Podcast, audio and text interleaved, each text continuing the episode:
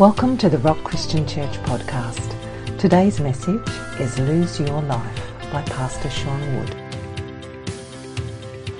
If you'd like to turn in your Bibles to Luke chapter 9, we will begin there this morning and we'll make our way uh, through to chapter 18 later on. I had, I had prepared, I had prepared an awesome introduction and a riveting conclusion. But the plans of man are many, but the ways of God shall be established. So we're going to forget those this morning. I'll track as closely as I can to what's on the on the notes. I want to ask everybody a question here. I'm going to answer this question at the end. I want to ask everybody a question. Does everybody know the scripture in 2 Corinthians 2:14? It says, "Thanks be to God who always leads us in triumphal procession in Christ." Isn't that an awesome verse? Who would like to be in the triumphal procession of Christ? Raise your hands this morning. Yes, okay. I wonder whether that will be the same by the time we're finished today. I have a sneaking suspicion that we don't fully understand what a triumphal procession is. This morning, we're going to continue to look at discipleship. And volumes have been written, programs have been designed, and churches are flailing to answer the question what is discipleship and how is it that we achieve discipleship in our churches? I want to tell you the answer is enormously simple. In fact, it's so simple that we've looked over it completely. Jesus tells us what a disciple is. And today I want to tell you what Jesus' words were. I want to look at those words this morning, but I also want to give you two examples. This morning I want to talk about losing your life. It, it sounds like somewhat of an oxymoron, but uh, the fact of the matter is, do you know the gospel? Do you know that salvation in Jesus Christ is 100% free? You can't earn it. You couldn't earn it even if you wanted to. It is a free gift of God to every man that accepts it. But here's the flip side of the coin. And Jesus didn't leave this out. Salvation is free, but it will cost you everything. Discipleship is the process where we, each and every one of us, lose our lives. And for the military people amongst us this morning and the ex military people, you may know what a triumphal procession is. I pray you do.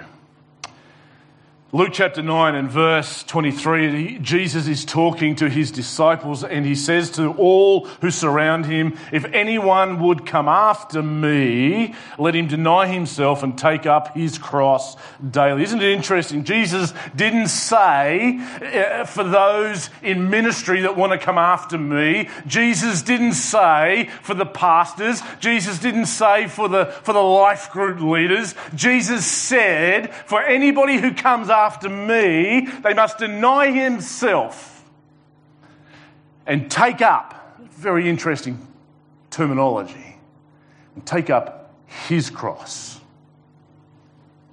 and follow me. The amazing thing is, Jesus doesn't put this in the fine print.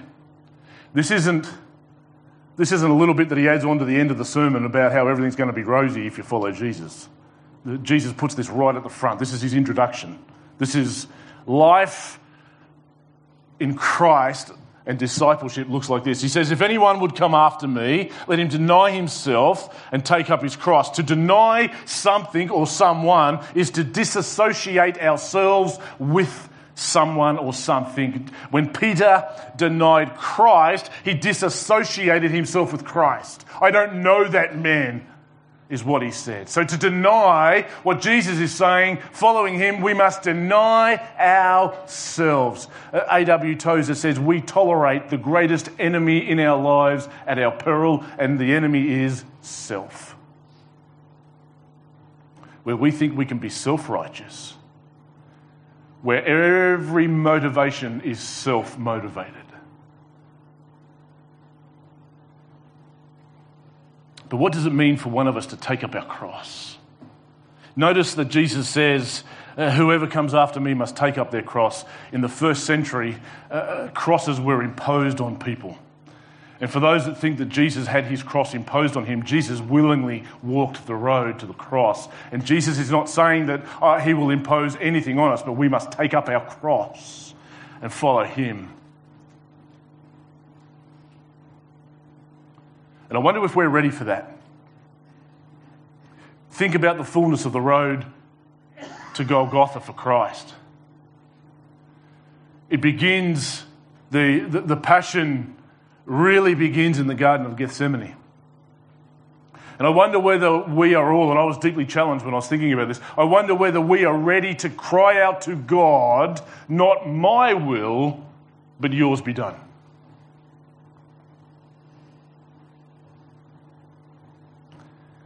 Jesus will bring every man, woman, and child that follows him. You must come to Gethsemane. You, you will be brought to Gethsemane. You will be brought to a point in your life where you say, I willingly lay down all of my self interest. I willingly lay down uh, building my own kingdom. I willingly lay down all of my own life here, Lord, because I want to follow you. And the beauty of grace is this it compels us, not because we have to, but because we want to. Paul, writing to the Romans, says, You don't get grace. You think grace is a free license to do whatever you want. He says, But when you fully understand grace, you will embrace Christ. So Jesus says, Any other come after me must deny himself, take up his cross, his cross. Each and every one of us have our own individual paths of laying down our lives for Christ. For anyone that comes after me must take up his cross and follow me daily. And the minute that Jesus says that, you can put the wooden beams away. Jesus is not talking literally. The minute he says daily, he says this is your daily walk of life where you have to put yourself aside and follow me. You might be sitting here this morning saying, I wonder what that looks like. We're going to get to that as we go on. But let's, let's have a look at what else Jesus said. Some radical, Jesus had some radical things to say, didn't he? Radical. I mean, if Jesus was here today, we would, we would call him radical, far out. Verse 24 For whoever would save his life will lose it.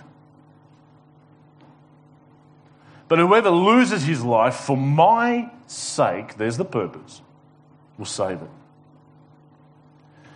To save something is to try and keep, or trying to preserve, or trying to rescue. And friends, I am not being your pastor if I allow you to clamber and grasp onto this life because you run the risk of forfeiting your very self. The upside down, uh, Tim Keller calls it the upside down kingdom of God. This is upside down. This is backwards for us. This doesn't sound anything like logic to us, but God's logic is usually our foolishness. And Jesus says to these guys, He says, if, if you're going to try and save your life, you're going to lose it. If you're going to try and hang on to your life, it's going to slip through your fingers if every motivation of your heart and your life is to try and construct here, if, if the sum total of your life ends here, if you're trying to have Jesus and, you're going to lose everything. If you're a mathematician here today, I've got some formulas for you that are going to make you spin because Jesus had some mathematical formulas that were amazing. But Jesus goes on and says if you, if you lose your life, you will save it. And by losing our lives, we are completely and utterly ceasing to have or retain. And the purpose is this Jesus says, For whoever would save his life will lose it, but whoever loses his life for my sake will save it. For what does, a, what does it profit a man if he gains the whole world and loses or forfeits himself? And immediately Jesus associates who we are from what we have. Two completely different things now. Jesus says you can have everything and still lose yourself. In Western society, I mentioned this last week, in Western society, there is a growing number of people that I meet that are up and out. They, they climb to the top of the mountain. They, they, have been enormously successful in business. They have, they have enormously large bank accounts. They, uh, they have enormously large social status. Everybody wants to be their friend. But what happens is they thought that that's what life was all about, but they get to the top of the mountain and they say, I'm just as empty as what I was when I was at the bottom. I thought life was all about what I have. And Jesus says you can have everything. You can have the whole world and yet forfeit yourself. For whoever is ashamed of me, and that's an interesting word, and we always say automatically that no, we're not ashamed of Jesus. Peter thought that too. But being ashamed of someone means you don't want to be seen in public with them or you, you, you, try to avoid them or you don't want to talk about them. I wonder, I wonder whether we talk as openly about Jesus on Monday as we do on Sunday. I, I wonder whether, I wonder whether we're just as happy for everybody to know that we're associated with the person of Jesus Christ, no matter what the environment is that we're in. I wonder whether that is the case. The challenging words. Paul says, I'm not ashamed of the gospel. Why? Because it's the power of God unto salvation. If you'd like to turn to Luke chapter 18, I, I, have spoken on these two guys before, and they just highlight beautifully what I want to say this morning about saving our life and losing our life. The first character we come to is a man that is trying to save his life. Before I introduce the rich young ruler, I want to give you a mathematical equation that might make you spin. If, it's, if, if ever you hear Jesus plus something equals, uh, the answer will always be nothing. Jesus and anything equals nothing. Jesus plus nothing equals everything. When you get to a point in your life where you say, My life is all of Jesus and that's all I need or want, you have everything. Tell me what it is that they can take away from you then. They can take nothing away. But there's a rich young ruler mentioned in every one of the Gospels. And he comes to Jesus.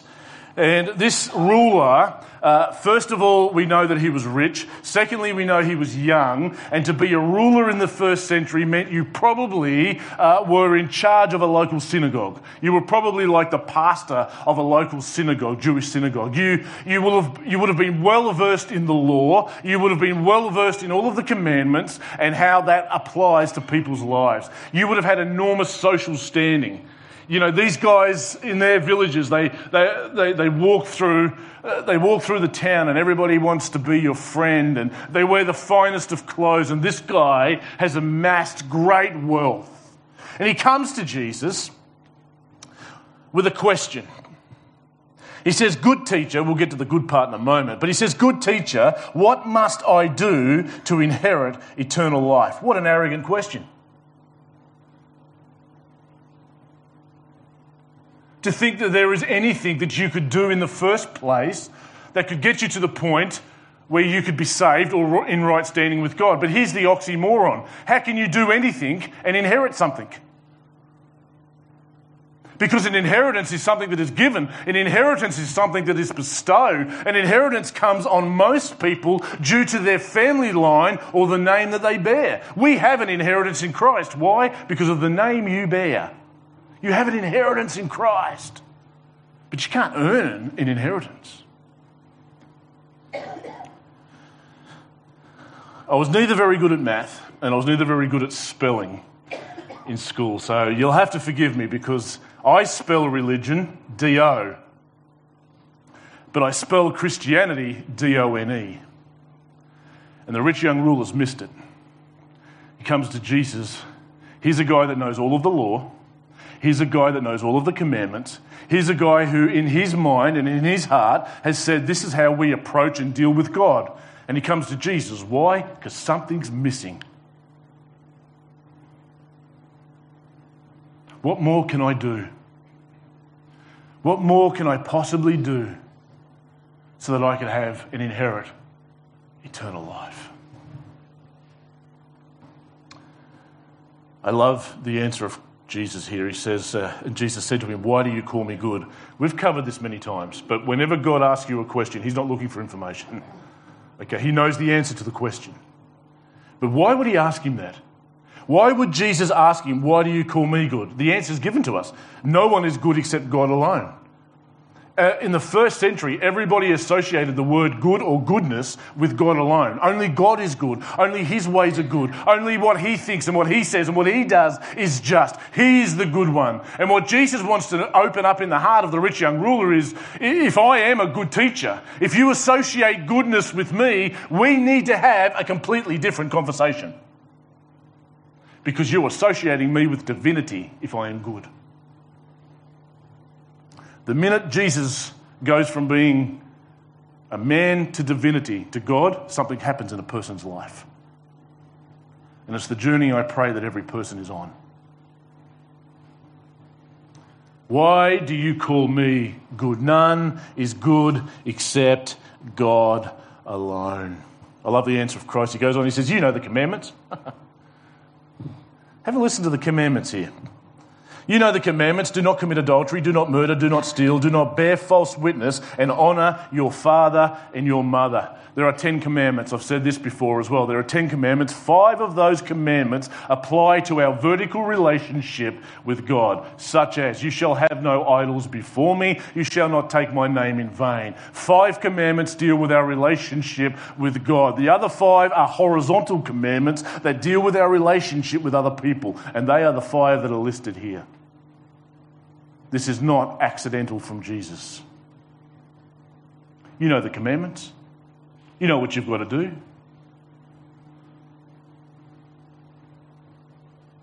There's no talk about God. There's no talk about his relationship with God. Religion will always leave you wanting more. Religion will always leave you striving in your own strength all of the religions of the world paint a picture of man striving after God. Only and only in Christianity is that reversed, and the whole Bible and the whole story of the gospel is God striving after the heart of men. You know the commandments, you know what you've got to do, and it's kind of like the Christmas tree, isn't it? Uh, Christmas is rapidly approaching for those who haven't noticed. We're in August. So uh, Christmas is around the corner. But uh, when I was in the forestry, Christmas time would come, and uh, nearly every day we would drive past uh, coupe after coupe of pine trees at varying stages in height. and so, uh, right before Christmas, we'd pull over, and the boys would hack down a Christmas tree, chuck it on the back of the ute, and that would. I noticed something, which is not that hard to notice some two or three weeks later, that tree that they'd cut down and taken home, they actually, most of them take it home, they put it in soil. But we drive past those other pine trees and they're all alive, but this one's dead. And religion is like the Christmas tree. It's throwing decorations on something that in, deep inside is still dead. You can throw all the decorations on a dead Christmas tree that you like, it's still dead. It's got no life inside of it the branches will go brown. Eventually, all the needles will fall off. And you can throw all the decorations and put a nice, pretty little star on top. You can sing all the little songs you like, but that tree's dead. And it's a little bit the same for the rich young ruler here. He, he can throw all the decorations he likes on his tree. What he needs is life.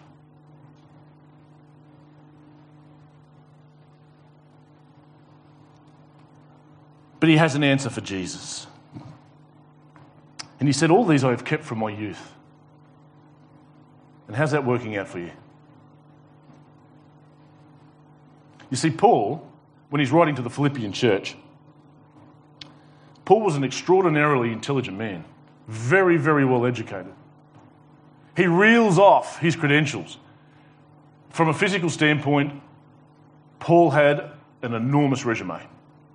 He was he was brought up, he says, at the feet of Gamaliel, who was the leading rabbi of the time. He says, according to the law, he says, I was blameless. I knew the rules, I knew the regulations, I kept them, I was blameless. And he says, if I can use Australian vernacular to translate it into Australian language, the, the Australian version would say it was all a load of crap. Or in the Greek, we translate it, I considered that all to be done because it was all decorations on the tree, but I had no life inside of me. All these I have kept from my youth. When Jesus heard this, he said to him, There's one thing you still lack. One thing you still lack. the one thing that so many of us lack is the most common thing. I'm going to move very quickly, and that is Jesus goes on and says to him, You need to sell all that you have and distribute to the poor, and you will have treasure in heaven, and then come follow me. Jesus says there's one thing you still lack is the fact that uh, the outside looks good, but on the inside, there's no room. You see, the rich young ruler's trying to have all of the world in one hand and all of God in the other hand. J.I. Packer says, beautifully, he says, faith is an embrace. And Jesus demands that every single one of us choose our world.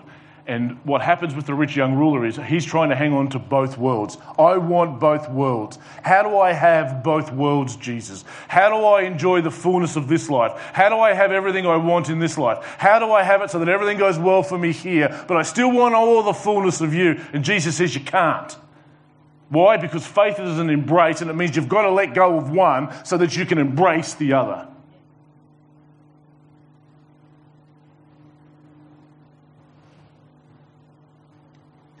And the remedy is put a for sale sign on some of the things in your heart. And there are some of us here this morning that need to put a for sale sign on some of the things in our hearts. And it goes deeper than possessions.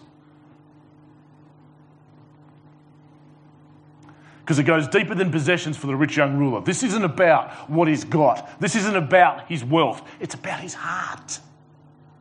Something's missing. The one thing you lack is there's no room for me. See, see, Jesus makes it clear I will reign in your heart unrivaled and unchallenged, or I won't reign in your heart at all. God never shares his throne.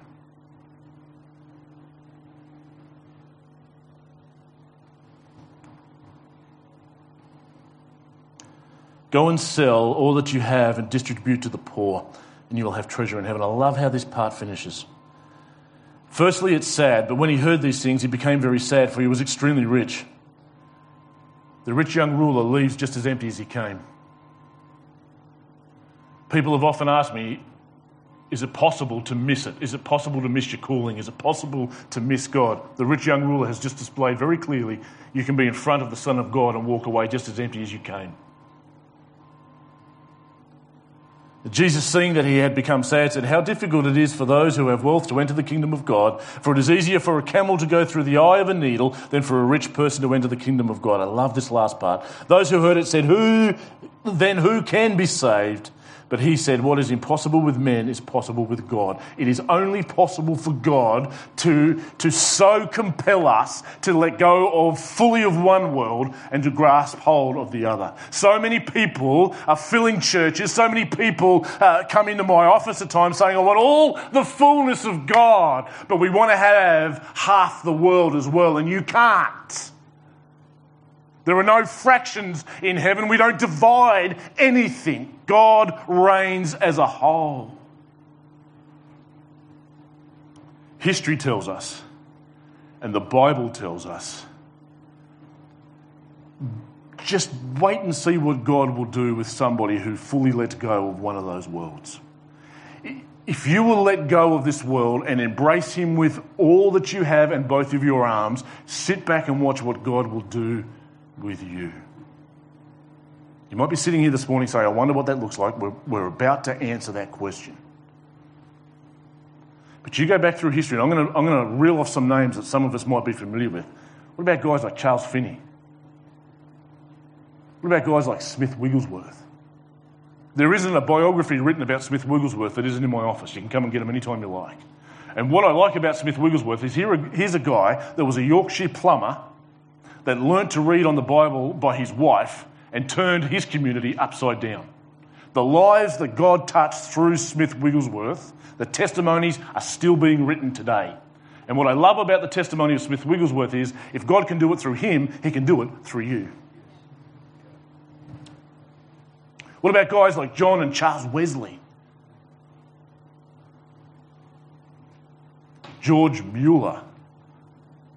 If you want to know what faith looks like in practical living, read the testimonies of George Mueller. George Mueller is a guy that wakes up running an orphanage, wakes up, has got no food. Praise to God. How am I going to feed these 80 children? Knock on the door. Uh, we had all this bread left over at the bakery. Would you like this bread? That happened every day for George Mueller. Right throughout the whole, he says, I won't ask, he said, I'm not going to ask one man for anything. And he never asked for anything. God gave him everything. And he fed child after child after child in an orphanage by the faith of God. Have a look what God will do for any man or woman or child that will fully let go of this world and embrace him. What does that look like? Turn the page. Chapter 19, verse 1. We'll move quickly.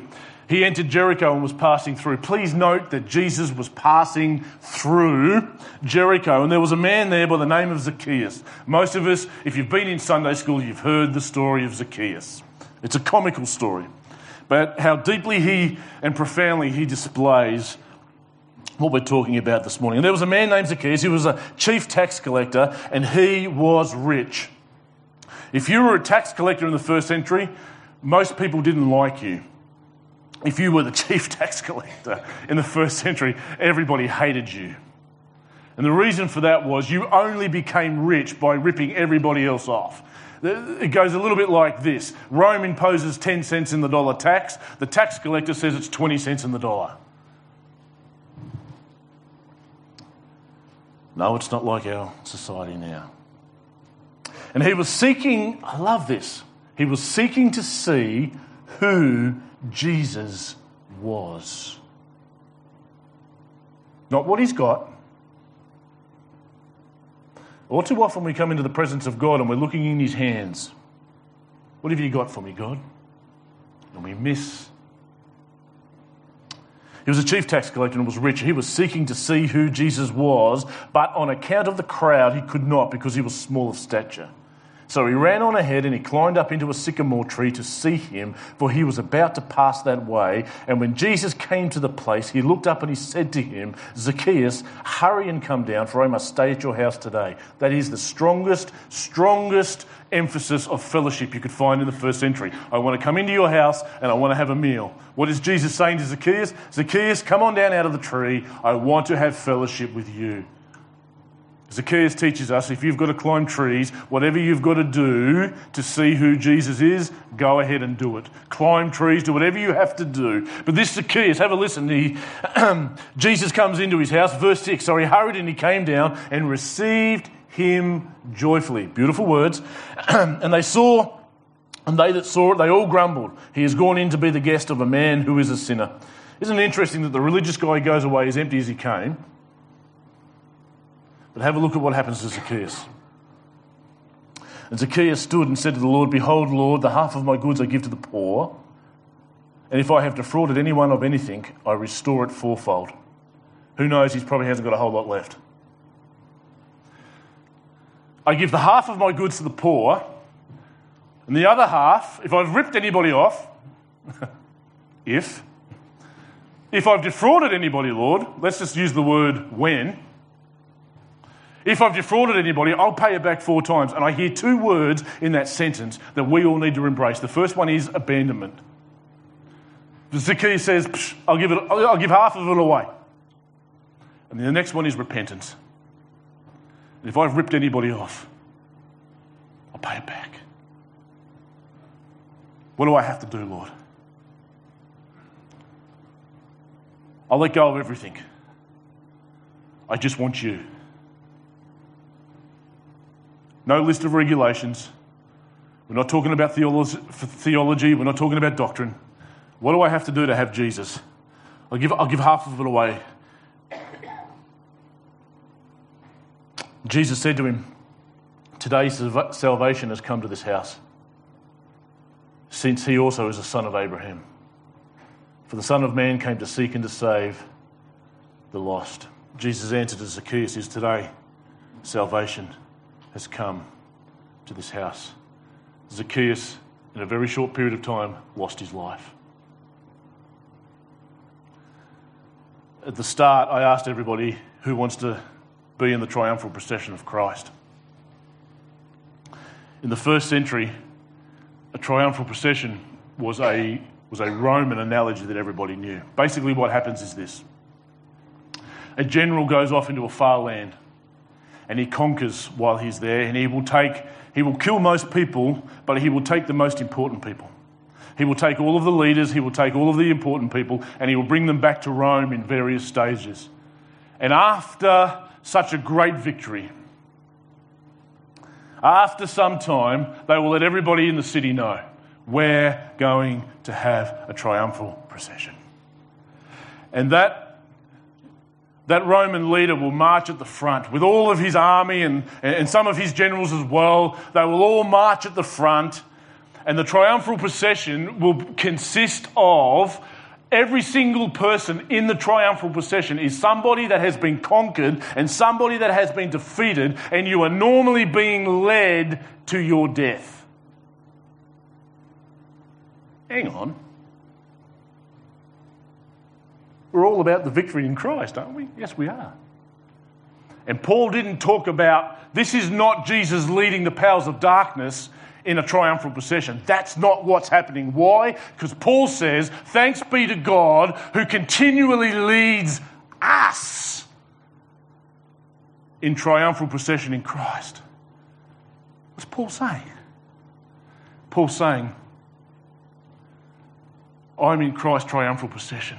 And just like, just like every one of those conquered and defeated slaves, my whole life is being led to giving it away. Every single person in the triumphal procession was there for one reason. It's a resounding statement that is saying, Glory to the one who has conquered. And God leads us in the triumphal procession of Christ. Why? So that we can exemplify the glory of the one who has conquered and defeated our hearts. I'm not going to ask for another show of hands, but I want to ask every single person in this place here this morning do you want to be in the triumphal procession of Christ? There is one prerequisite for entering Christ's triumphal procession He must conquer you.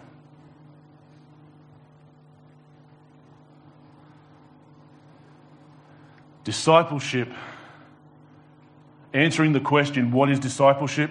It is losing your life and entering the triumphal procession of Christ. Let Him conquer you. How do we make disciples?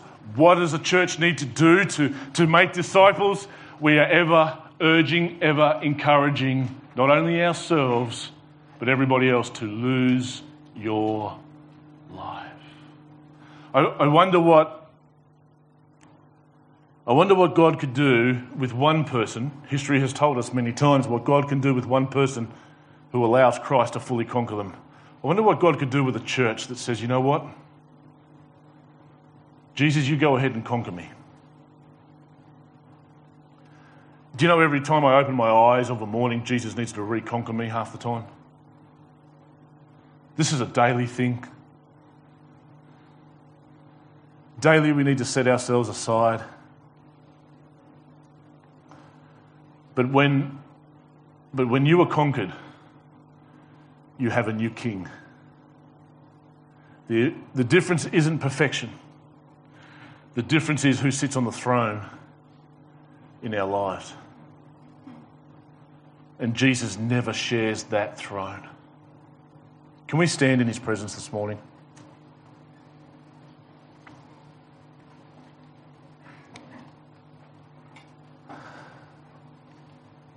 I want to ask everybody in this room this morning Has Christ conquered you?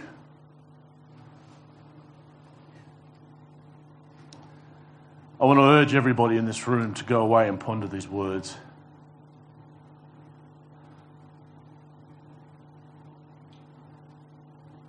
Are we as individuals and as we uh, as a church willing to enter the triumphal procession of Christ and let all of our lives and everything that we do and all of who we are, are we willing for that to be for the exempl- exemplification of His glory?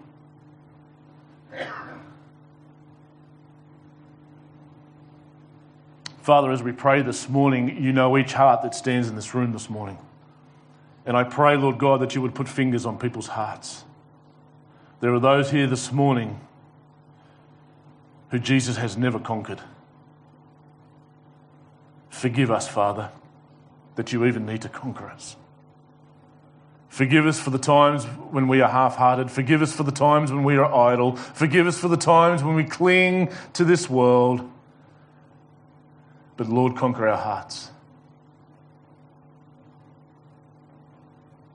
Use us to display your glory in this community. We ask this in your wonderful name. Amen.